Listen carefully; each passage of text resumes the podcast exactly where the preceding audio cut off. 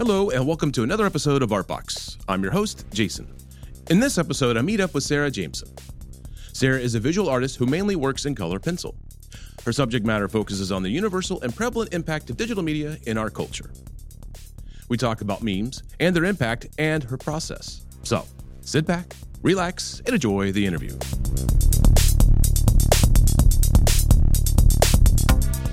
Well, like I said, thanks again for doing this. I appreciate it. And maybe we, I should ask you some questions so because you can get back to work. so, how did you get your start in the visual arts? And, and like I said here, in your origin story. my origin story. So I'm originally from Orange County, Virginia. Oh. So about an hour and a half south of here, but it's a very different Virginia. The Northern Virginia and certainly different than DC. And I always knew that I wanted to be an artist. There was really no questioning or thinking about another way forward. It was just always the trajectory I saw myself going. And my mom is very supportive. And so he said there was just no no question, no thought, no other way. So I moved to DC in 2006 to go to the Corcoran College of Art and Design, which of course now is part of George Washington Yeah, and Rest in something peace. yeah, RIP Corcoran. Something different entirely. But that's where I went and I graduated with my bachelor's of fine arts in 2010. Um, and I've been here ever since, just evolving, working on keeping my studio practice. So, how, how did you feel when when your school kind of got morphed? You know, it's interesting. I was actually working in the admissions office at the time. And so I was there through the transition. You know, you hate to throw a ton of shade. It's definitely two different cultures. George Washington University is a very different entity than Corcoran, which was very small, specifically dedicated to visual arts only, no dance, no theater, nothing like that. And I just think both schools attract two different cohorts. I don't know what it's like now. You know, I'm not there, but I would not say it was a seamless transition. And I think that there's a lot of potential with all things that could be possible with the power, the clout, the money, the resources, Yeah, wood. yeah, right, that they offer, you know, to be the greatest, whatever art school, arts institution, arts college within the college that it could be. But you know, I do think it's a different student probably going now, a different focus, a different conversation. But it was it was chaotic, definitely. That'd be the right word, I think, for the immersion of the two schools. Yeah, hopefully the dust will settle soon, like you said. So, to kind of go back into your school days. Now, I have the question here could you briefly describe your style? But I kind of want Mhm. to change it up just a little bit.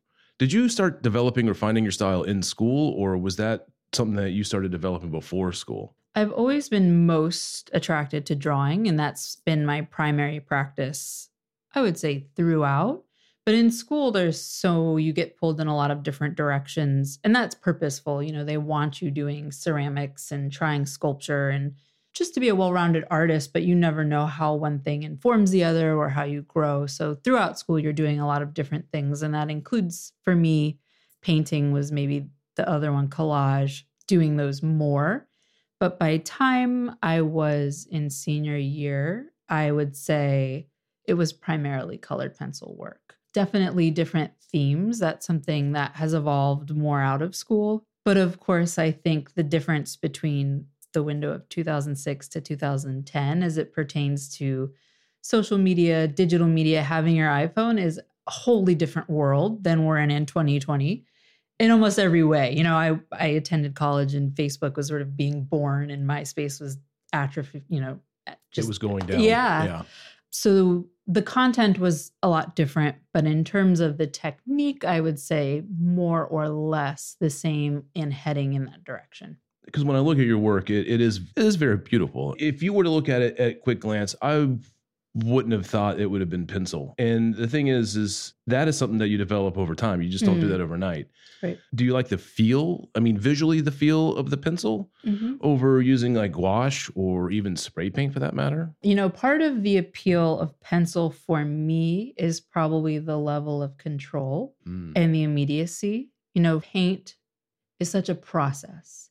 And when you inevitably set it down to run an errand or do whatever you're going to do, you may have to remix the paint or you have to find a way to keep the color or you can't just take it anywhere. It's, you know, if I want to sit in front of the TV and watch Royal Rumble like I did last night and work on this, it's much, much harder. So part of it is practicality, but part of it is wanting an extreme level of control and material. And um, for me, there's something very appealing about trying because now you know i'm into mixed media to the point where it does have gouache elements there's some marker there's things like that but um chasing the aesthetic of you know i'm hand making it it's meant to be sort of meditative on these sort of fleeting things we do on our phone or how we consume things but i want it to almost not look hand done in a way. You know, I want it to be quite sterile and have a certain removal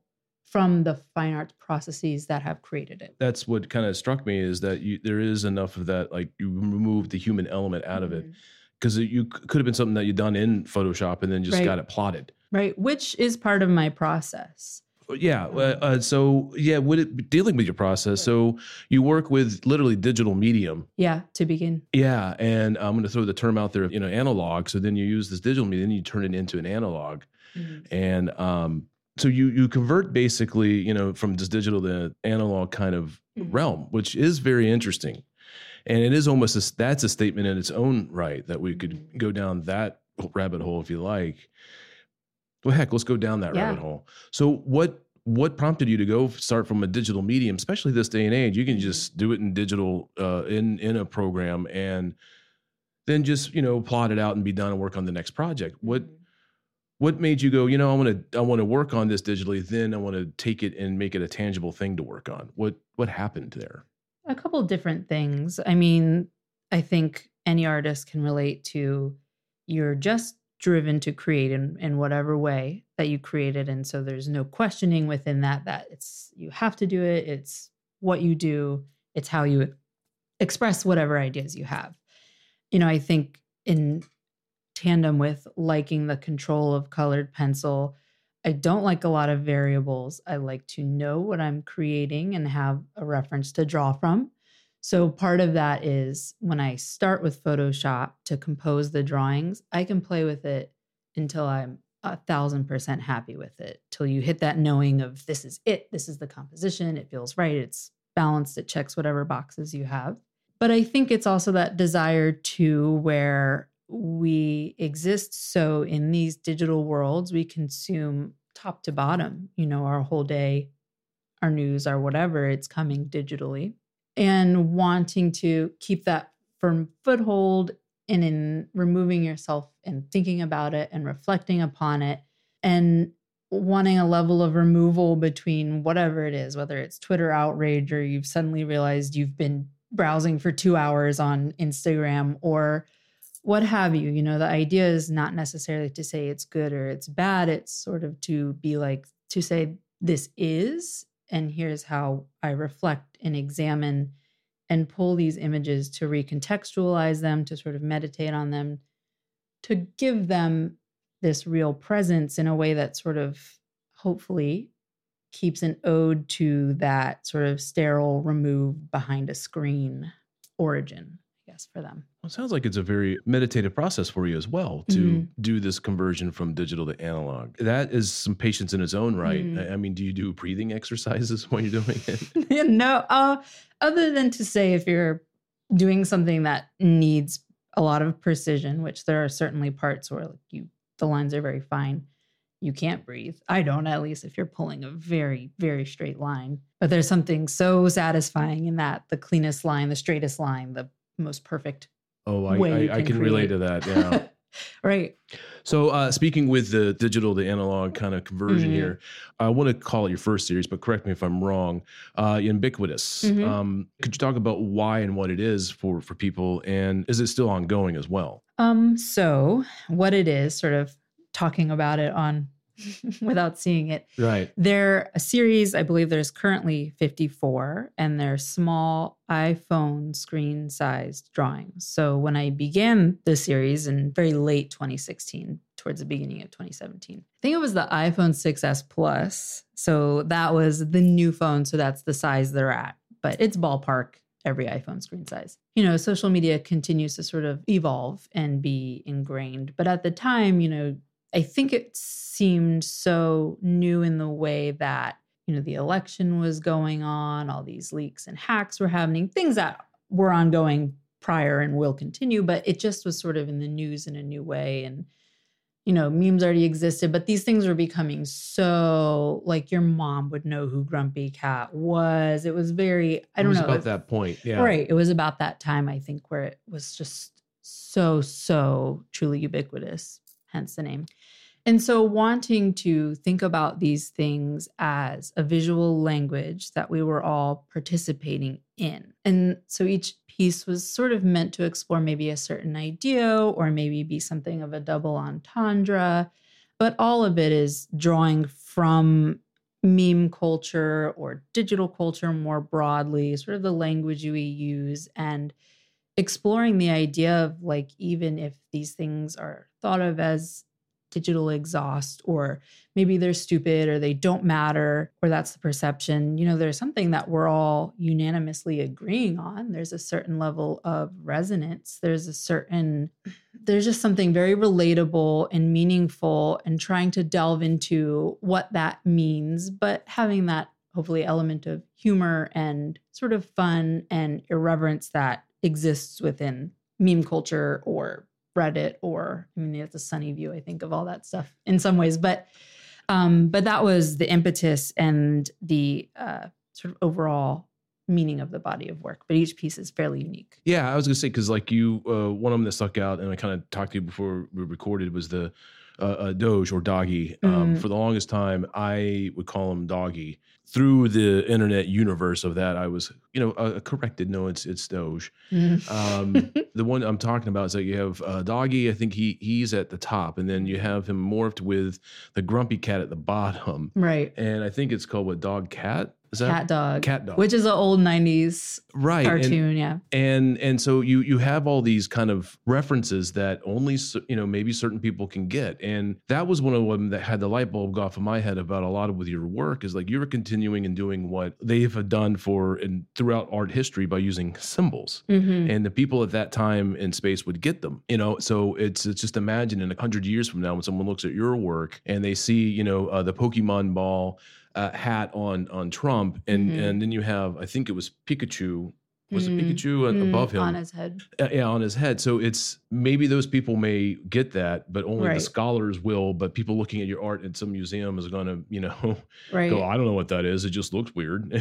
And I- and I don't even think we have to be in the future necessarily. You know, I think it- that's valid. Yeah. it it speaks to the people who maybe are accessing these things more so than others. You know, I think that there's a top layer where a lot of these things are identifiable. You don't have to be like meme scholar to know who Kim Kardashian is, to know, you know, about Pokemon Go, to know about Grumpy Cat, but there's levels within that. I think the literacy of being on the internet. And so, to that point, I think some maybe are effectively communicate to different people um, more so than others. Right. It's you get your different reactions. Right, right, right. No, I'm pretty sure at this point, like you said, my mom would probably get a lot of those, which is also Mhm. very interesting.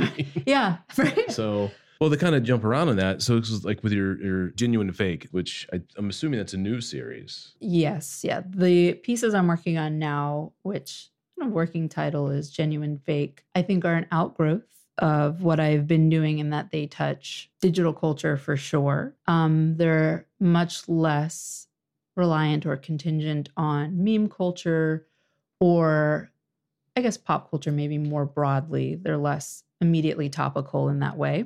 However, where I'm accessing that digital element is more of musing on sort of that uncanny valley of being sort of in this digital and non digital world. You know, having, I think, this certain uh, anxiety of thinking the best way to describe. You know, everything seems so immediate and all sort of opinions exist within the marketplace. Everything feels very pressing. Everything has a reaction. So it's more accessing those ideas and feelings and experiences. Maybe the idea is are we existing in a simulation? The idea and concept of how we access tragedy or tragic happenings or events within these digital spaces. So it's, I think, more concept based in that sense of how it accesses digital media. Well, I really love it though. Uh, you know, the what's it called, deep space with the uh, the, the layers of symbols going on with that Right. one, and uh, you know, because you have the Voyager Mm, uh, humans on there, and you have uh, the looks like the map that the Voyager is projected to go into. It's in space, but then you have something from uh, looks like Windows ninety eight or something yeah. like that that says what was it? Love, Yeah, live, laugh, love. Yeah, and then it has like the quit button that you can click on there. right. That's one of my favorites. Thank and you. that says a lot within one piece. And it's a piece that is a lot of people can get it. Like you said, it's it's it's not necessarily as much pop culture, but yet Mhm. it is a lot of representation of symbolism, which I, I love. Thank you. And my other favorite one is with uh, Atlas holding up the Mhm. world, or in this case, an, an iPhone that has a little iPhone grease bubble as Mhm. representing the world. I I I don't want to try to interpret that one, but that one it seems like it is deep, Mm. and I, I don't know how did you come up with that. It just that one really is. Um, inspiration is so. I mean, it feels fickle. a little. Yeah, it's Yeah. fickle, and it seems a little like I don't know, trite to be like it's everywhere. but but to some That's true. It- extent, it is true, Yeah. I've always been very enamored by archaeology and anthropology, so perhaps it's rooted there. But I think there's that art historical element going to art school, particularly you take those art history courses oh, and oh yes, you know the master sculptors and that that image of atlas is is you know a fairly i don't know if ancient is the right word to apply to it but quite an old sculpture. And you think of the myth of him shouldering this world for all eternity as the jump off point. And when you think of how we are continually holding our phones but we're sort of foisting this super unwieldy wild west of this digital world that we know where we're at, but we so don't. You know, how it evolves, the myriad of issues, problems, privacy, glory, good things, bad that come out of it. And so it was thinking of Atlas, sort of cursed to hold the world, and applying that to the modern context and how we are tethered to these devices cursed or not better or worse i don't think technology is bad or good. There's it's both. I guess it depends Or on the day of the week for me, right? Yeah. it all depends. And putting those parallels there and in the background there's a pink abstraction and it's actually three letter w's in a Oh. font. Oh, O-ray king i want to say it's called but it's free open source font. And it's a pixelated abstraction of old english font. So again kind of wanting to have this you know almost like opening a book on one side the idea of humanity the things we're interested in how we create the stories we tell and then mirroring that in a contemporary context. And all of these drawings are sort of meant to aesthetically exist sort of in this cyberspacey looking realm. They have dark Right, black right. backgrounds are sort of meant to have that. So I'm imagining them in some ways as illustrations of that, you know, these artifacts, these cultural ideas, these outgrowths of our digital world, how these things reflect these images that exist within pop culture, all of that coming together. So that is certainly that piece, which is called WWW. And I imagine them all in some way, kind of in that way as well. Yeah, I didn't realize that that was W's in the background. That Meant, I meant it to be fairly abstract. Um, well, I learned but- something today. yeah, but they are they're W's, so it's also an ode like World Wide Web. I like I said, I like that series, and I'm not going to stop you. Don't stop doing it. So, I won't.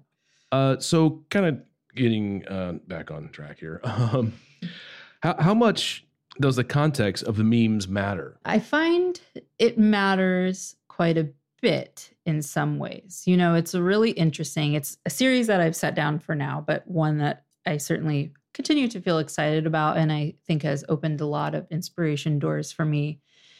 But it's so interesting. You know, I find it to be kind of divisive in the way that I'm speaking to a very specific audience who reads them very well without the context of an artist talk or me there sort of going through every bit piece of it. And then there are maybe people who are really passionate about the internet and sort of see it as this weird exploitation of the memes and it's like cringy and it's maybe like I, I'm trying to think I'm reaching for the right word of what it is, but it's interesting. You know, I think that that in the way that the work can be discussed and reviewed for sort of mass I don't know if appreciation is the right word, but well, what about accessibility, consumption? Yeah. consumption, right? And it's something to think about. For me, it was and is. You know, if your intent is to share your work meaningfully with everyone, is it right? Is the wrong word, but how do you make it so that everyone can think about what you're communicating? The dialogue, right? right. Correct. How? Yeah. If if art should be a dialogue, and you know be a mirror be a impetus to think about something to be a conversation and if it's not then you question you know then how does it function? Is that what you want? Is that your intent or is it not? And so for me you know i think that it's in some ways fine but in some ways it's like it's not inclusive of of your whole audience. So Hmm, you know that's interesting. I mean, really. yeah truly. And i i think about it a lot and discuss it a lot with my husband or artist friends or you know that question of like does it matter if people don't air quotes get it Yeah. you know or should you feel like no one gets my art you know pretend hair flipping. There's layers of like what you know what what intent and reception. I think it's a Mm. conversation anyone has about art but it in making this work about memes it's one that i don't know i fully realize what the conversation would be at every end of the spectrum you know angry people on reddit and like people who maybe are coming to review it or engage with it and are hitting a barrier Well, and I was going to say, you, not everyone's going to necessarily Right. understand, but right hopefully they're next to somebody who can tell them. Right. And in in some regard. ways, I don't look at every artwork and say, like, aha, I know what's going on here. You know, like I get it. So I think, like, is it important? Mm, I don't know. You know, you don't, not every artist, you need to get it, but Right. Air quotes. right, galore get it. Yeah. yeah, Air quotes galore again. We're on radio. But, um, but yeah, it's a very interesting conversation and one that I have a lot with myself, and one that I think I've been considering a lot in thinking about how I continue to evolve the work I'm creating, feel passionate and excited, and saying exactly what I want to be saying and what I'm creating, but also considering how the viewer and audience functions as a part of your work. And it does. So yeah, it's it, it's like you'll hear. I know you have. I, I've heard it too. It's like, well, it's, your work's not complete until someone views it. right. On the end of that spectrum is like, you know, when an artist says when you put your work out there, it's like releasing a child out into you know a hallway Sure. full of glass and shards, and it's going to get cut, it's going to get damaged, and but yet you just wanted to survive. Right. That is definitely one of those kind of things that you can only have so much control. Right. And it's a very valid critique because if people don't understand it, they ask. Or if they understand it and they don't think it's important, they're like, you know, is it culture? Does it matter why, Yeah. you know? So, yeah. And we kind of already touched around this already, so this will probably be a quick answer. Okay. How important is it to know the source of a meme? You know, the source I find to be a little, hmm, depending, I think everything comes with an asterisk, a little less important to the ultimate source because I think memes get passed around all the time without a source. You know, I think, but, but then conversely, you have a meme like Pepe the Frog, which in the start of the series was a pretty innocuous, like Mhm. Sad feeling yeah. meme.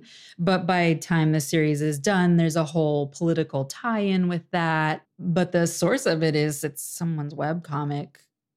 So really it's like all these things that got projected onto it are completely outside of what it actually is. Yeah. And who actually created it. Someone's art. Someone's art that gets reblogged without, you know, credit to that person all the time, you know. So I that think has there's happened to me. yeah, and it happens a lot Yeah. to everyone or Yeah. people whose artwork gets you know merchandise on a shirt or something and you yeah Yeah. you know or I've been following about that. yeah, Yeah. small creators who get their like pins ripped off you know there's a whole rabbit hole we could go down there but Oh yeah, we could, um, but we wouldn't be able to cram that into No, a thirty-minute show. um but but dialing it way back it it it can matter but for the most part what the genesis of a meme is is less important than sort of its functional usage within whatever platform it's being passed around on. I think. Yeah, and and the thing is, is that I really want to go down that rabbit hole now. Like, but we but we'll we'll have to. Yeah. uh, so um so then from your perspective then, right. uh, what is loss and gain from these proliferation of these memes? I mean, I guess that's fairly subjective. I would think. Yes, I would agree with that. It would be subjective. Yes. I guess my standpoint on using them is their peak of appeal is perhaps once, maybe twice, you know, before they're sort of very old news. To me, I think they speak to a moment in time, in culture. They're a language, they're a symbol. So I guess they're just sort of a thing. They're a moment in time. They're an earmark. They're a moment. They're an interest, a mini era. And I don't know if in 2050 we step back and we can mark it by like the By era of Doge to the era of the yodeling cowboy kid. And then the next one begins with like, I don't know. I mean, Well, totally random. nowadays the baby Yoda, eh, you know, Right, exactly. That one's. I'm already tired of that one. or I'm already tired of the like what is it called? Is it like the Dolly Parton where it's like me on LinkedIn, Yeah, Tumblr, just started- Yeah, yeah. and it's ah yeah, that was like that things. kind of obscure meme where it's like, um, well, how did it go? It was the one where it's like, uh, what people think what I do for a living. Or oh what like I what I really do. Yeah. Yeah. those those are the ones that kind of resurface a bit more as opposed to something that's quite specific. Yeah. But what I I guess what I find most interesting is how these things again mark us in time, but how they evolve art and culture. When you think of someone like Lil Nas X, he's someone who has evolved right out of this sort of yeah. meme and digital supremacy and a yeehaw challenge that I I might hopefully I'm got my information right as like as I'm talking about this as if I'm meme. Well, you can always go to uh, knowyourmemes.com. Hey, that is a good site. If It you want your meme Wikipedia, that would be it. Yep. But I think that there was like a yeehaw TikTok challenge. There's tons of these things. But you know, it's something as silly as that that ultimately sends this dude to a successful career, one of the longest sustaining hits. You know, I think these things that we often think are silly or don't take seriously, or here's you and I like totally like "Pff, what they think I do, what I really do. Yeah. But maybe someone turns that into a whole music career and is signed to a label. You know, I think that they're these odd, maybe not odd. I don't know that they're one offs. I think that they're little weird cultural seeds that bear fruit in ways that who knows. Well, and if they do, that means they would be a very rich person. Yeah, I wish that was my old town road. I was to say how you make your million Right. bucks in life. Right. But you just never know. I just think it's this, again, this communal thing. Well, we it is, build. and, yeah. and to speak of communal, it's also uh, a shared experience because some of Mhm. these memes, you may recall the meme with uh, Keanu Reeves when he's eating Yeah. alone on a bench. Sad Keanu. So, yes, Keanu, yeah. which then touched off all these other memes where like, uh, which you have one with Jordan crying. Mhm. So it's it, at one point in time, it's like everyone a can relate to sitting on a bench eating alone Mhm. and, and and being sad, but yet everyone then gained a shared experience by witnessing, i.e., the picture of him doing that, Mhm. and then thus a conversation started to develop through that, using that image, turning it into a symbol, Mhm. and then started using it to represent, you know, oh, I'm just having a I'm having a bad day It's by just Really by posting that image. fascinating, It is. truly. And that's what I think. It's a little freaky. truly. Yeah. yeah it it it's sort of hive mindy that's what i mean you know to say everyone it's so resonant everyone agrees but then there's these sort of voyeuristic elements you can think speaking of people crying or being lonely there's a piece i have where it's lindsay lohan crying lil mama crying kim kardashian crying selena gomez crying they're all sort Oh, of Lil memes Mama. Okay. I couldn't- Lil Mama, okay. been a minute since she's put out i don't Yeah. a, a big hit at least you know and there's something sort of voyeuristic and awful about what you might understand. You're getting your picture taken of you crying so you're assuming it's you know a, a crisis moment if not a very sad moment and it's immortalized and it's funny and it's passed around and it's clipped and it's blogged and it means something it's a symbol and whether it's you know ultimately you're crying over an earring lost in the ocean like kim kardashian and it's something that's relatively vapid or it's like you're going to court and you're Lindsay Lohan, it's still like, gosh, you know, it's someone's sort of pain that you're identifying with, but you're also making this sort of commercial.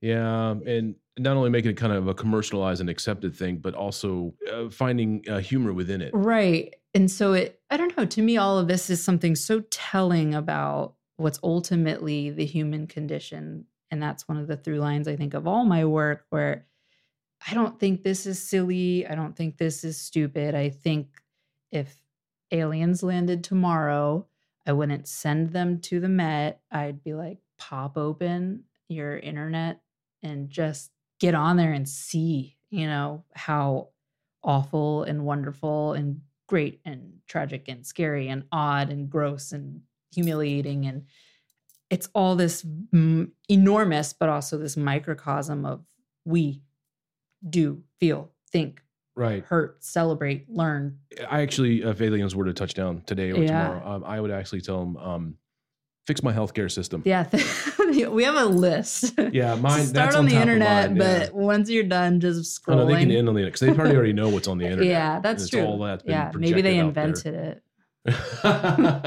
no, we don't want to go down. that. I don't want to get the lizard people Speaking coming of rabbit holes, yeah, reptoids are gonna be big, big mad with this.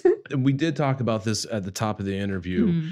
It's kind of a long question, so it's the uh, here it is. So the act of something that's digital to analog Mhm. Is that an exercise intended more for a viewer Mm. to slow down and understand today's society and world, or is that a practice more for you to understand society and the world around you? Both, I would say. You know, it's for me to really muse on these ideas.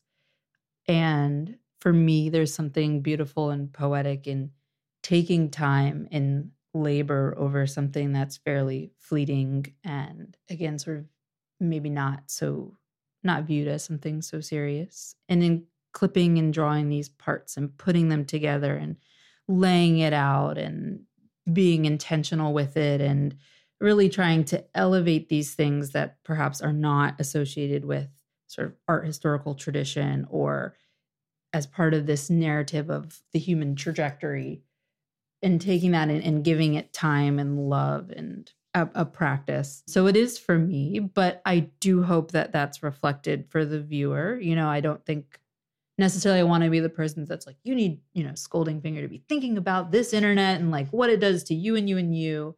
Because, you know, my stance is not, again, positive or negative. I hope that it's just explorative. But I do hope that these things read that it is sort of this referential sterility, these pieces that are pulled and recontextualized, and that there is a story within that and there's a meaning within giving these things great care in an effort to muse on them and be reflective about them. And so I hope that it, for the viewer, is something they can look at and access about the work. Uh, and I also want to say that I felt well, viewing your work as the viewer, Mm. it, it's also I feel like with a lot of the new work and some of your old work is it's you're holding up a mirror of reflection. Mm. And I thought of it in two definitions of reflection of like a reflection of a mirror and a reflection upon pondering and thinking. Mm. And uh, I, I you kind of pretty much said that. And Okay. I, well, yeah, I It- you just said it I a lot love better to than hear, I you know, that your intent is how it's viewed. You know, that for an artist, that's yay. Well, yeah, it's like A plus. Yeah. I, I always I like a lot of the work. I view it through that kind of uh, your work. I approach it that way, Mhm. and especially with the new series. That that's just um, that's really what made me think. Is like you're now taking the viewer, some of the people who know are already familiar with your work, Mhm. and you're starting to take them down on a new path, Mhm. and to make them really go down a path and really start reflection and pondering more. Mm. And I personally like that Thank you. because I, I do think that it helps because this day and age we all talk about it you know people look at artwork for 10 seconds or less Right. i think that you may have be onto something here because your work is approachable on digital and it's also a- analog and so it should make people kind of if they're in a hurry they'll see it they may get the, the whole meme series and things like that Mhm. but yeah with your, your new stuff it's like it's going to make people want to slow down and i hope you keep doing that Thank you. because I, um do intend to. uh, uh, dude, I. so, um, kind of moving on here. My new favorite question Okay. that we talked about it earlier. If anything can be called art, air Mhm. quotes again, what would be the point and or value of fulfilling that label?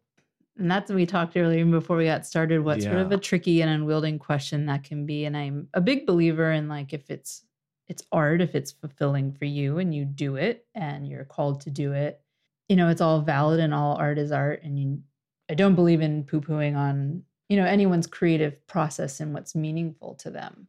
And what I find in my own walk is that beauty really is in the eye of the beholder, you know, and whether art is successful or not is a sliding scale of, I think, that magic of the participation of the viewer. But that person who, as a viewer, has the same aesthetic value and interest and curiosity and engagement with yours. And it's like a Venn diagram that needs to overlap to Mhm. have this, you know, I think it's sort of like what calls people to love or appreciate or buy art or be engaged with it in a certain way. And so it's this total kismet effect, I think. But I think that creation is something to a degree, again, like I said, it's it's all art. In some essence, I think all of humanity is called to do it. Creating memes is its own art, That's true. That is. Yeah. I think.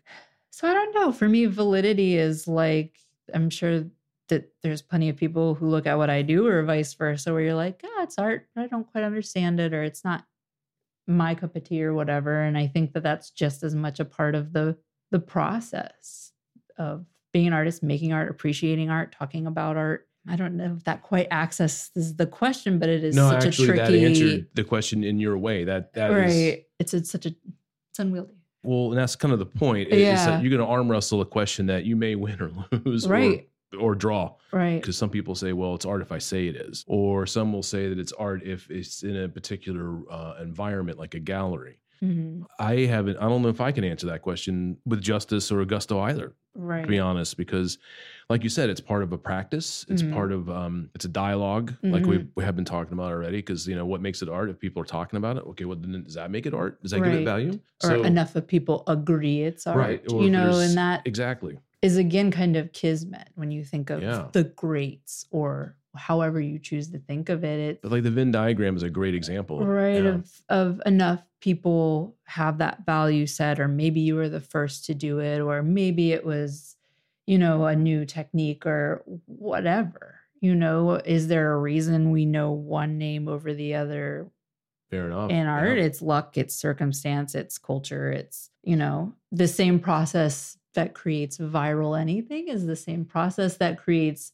what you could or might consider successful art but it ultimately like what is the meaning right. of What's that, the yeah, concept and meaning of it? Yeah, that's valid. you know yeah. so Well, uh, both of us just uh, dived into some deep philosophy there. So let's let's kind of move on to the more fun question. okay What advice would you give to your past self or to other artists? to my past self i guess it would be and this one's such a hard question too a matter of perspective. You know i think that i mean part of it is having a relatively limited exposure to art or you know the value system of what was successful art maybe in high school or growing up. And anywhere really is sort of how well rendered it is versus concepts or ideas or a million other ways you can value anything art. But perspective within everything takes its time. Everything mm, it's so hard. Know, there's so many artists creating work. There's a lot of like talking again what makes good art? Beauty's in the eye of the beholder how juried processes work what someone Yeah. who's jurying a show might think is interesting or how you curate something. There's so many variables. And really like what it boils down to i think and what i personally ascribe to is just doing the work Hmm. Creating being consistent having your practice taking it seriously and knowing that it's sort of an overtime thing. But that's like with anything there's no few people experience anything overnight. And it's an evolving growing as you learn as you become influenced as you meet different people as you know gallerists or galleries or as you guess it's kind of hmm, how do i sum it up into a word it, it's really just sort of process and being Mhm. engaged and taking your practice seriously and being taking yourself as seriously as a business as you would imagine that something that's maybe not art would you know, being your advocate to young artists, I think social media is your biggest free tool. Oh, You'd yes. be preaching to the choir of youths to be like, you know, be on the internet, but it's it's so true, you know, in a world where you can be anywhere and everywhere, you can engage with. You were speaking about being at Art Basel. Yep. You don't have to be there necessarily to be there. You can engage with people tagging things, you know, and and not experience it, but you're there in the algorithmic soup of you know finding people or being inspired by their work or commenting or finding connections or maybe the right word's engagement i don't know the advice you give to yourself yeah, Yeah. is and for others is Don't just be scared to engage. Right. to to engage and be in it wholeheartedly and do as much legwork as you possibly can in creating the work and advocating for yourself and putting it out there into the world and be seen to be taking yourself seriously. I think sometimes, and another thing we were talking about before the mics went on is, Yeah. you know, being a serious artist and not poo pooing it and not acting like it's a crazy dream and treating it with the same seriousness that we would treat the dream of being a doctor or Mechanic. whatever or mechanic yeah take your pick you know and and coming from that standpoint of standing in your career or your passion Yeah, just believe in that passion. right definitely Yeah. Well, yeah. The, the other one is like, is there anything you wanted to go back to and expand on? Same kind of thing. You know, it's like because you have your other tab in your website that uh, just has other work that you've done. If you wanted to talk about that real quick or or anything like that. um you know that stuff is kind of some of it i did you know maybe it's like a specific show like a themed show that i've done with spoke art a few times and some of those pieces are quite like anytime when you're jumping between like the ubiquitous series to what i'm creating now you have an idea but at least for my process it's almost like you're chiseling it out Yeah. and some of those pieces are the in between That's what I was right too. of yeah. like things that i've made and i like but they don't belong necessarily To- in, to in one series. box or the other right. Right. so so those are almost that like the first baby steps of where i am i'm here i know what i'm doing So that actually Yeah. should be the site though on your website to go look at to see where you're heading in the future. it could be Like I guess it could be. could be definitely for now i've sort of landed and i know i'm creating these images genuine fake and sort of what scale and compositionally the balance how i want them to feel and express but if and when i feel like i'm evolving from there yeah i feel like i always do probably two to three drawings in between a series as i'm finding Well, I was An say orientation. kind of have to in a way. yeah So I mean that that makes sense because sometimes, like you said, you just need to get the steam off and you just need to get it out. And then other times, you're like you know you have something in mind. Right. would work great for this one thing. So I, I get that. yeah definitely just seeing how it actually feels and functions Well, thank you again. Thank you. I'm Thank you honored. again for the honor. Well, I, I'm honored actually. That was that was honest and, and I loved it. Thank you very much. oh, thank you. Thank you.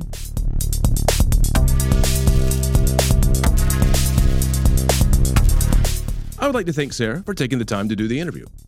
If you want to learn more about Sarah, you can go to her website at sarah-jameson.com. You can also go to her Instagram page at Sarah Jane Jameson. To hear past episodes and this episode, go to Artbox's website at artboxdnv.com. Until next time, thank you for listening.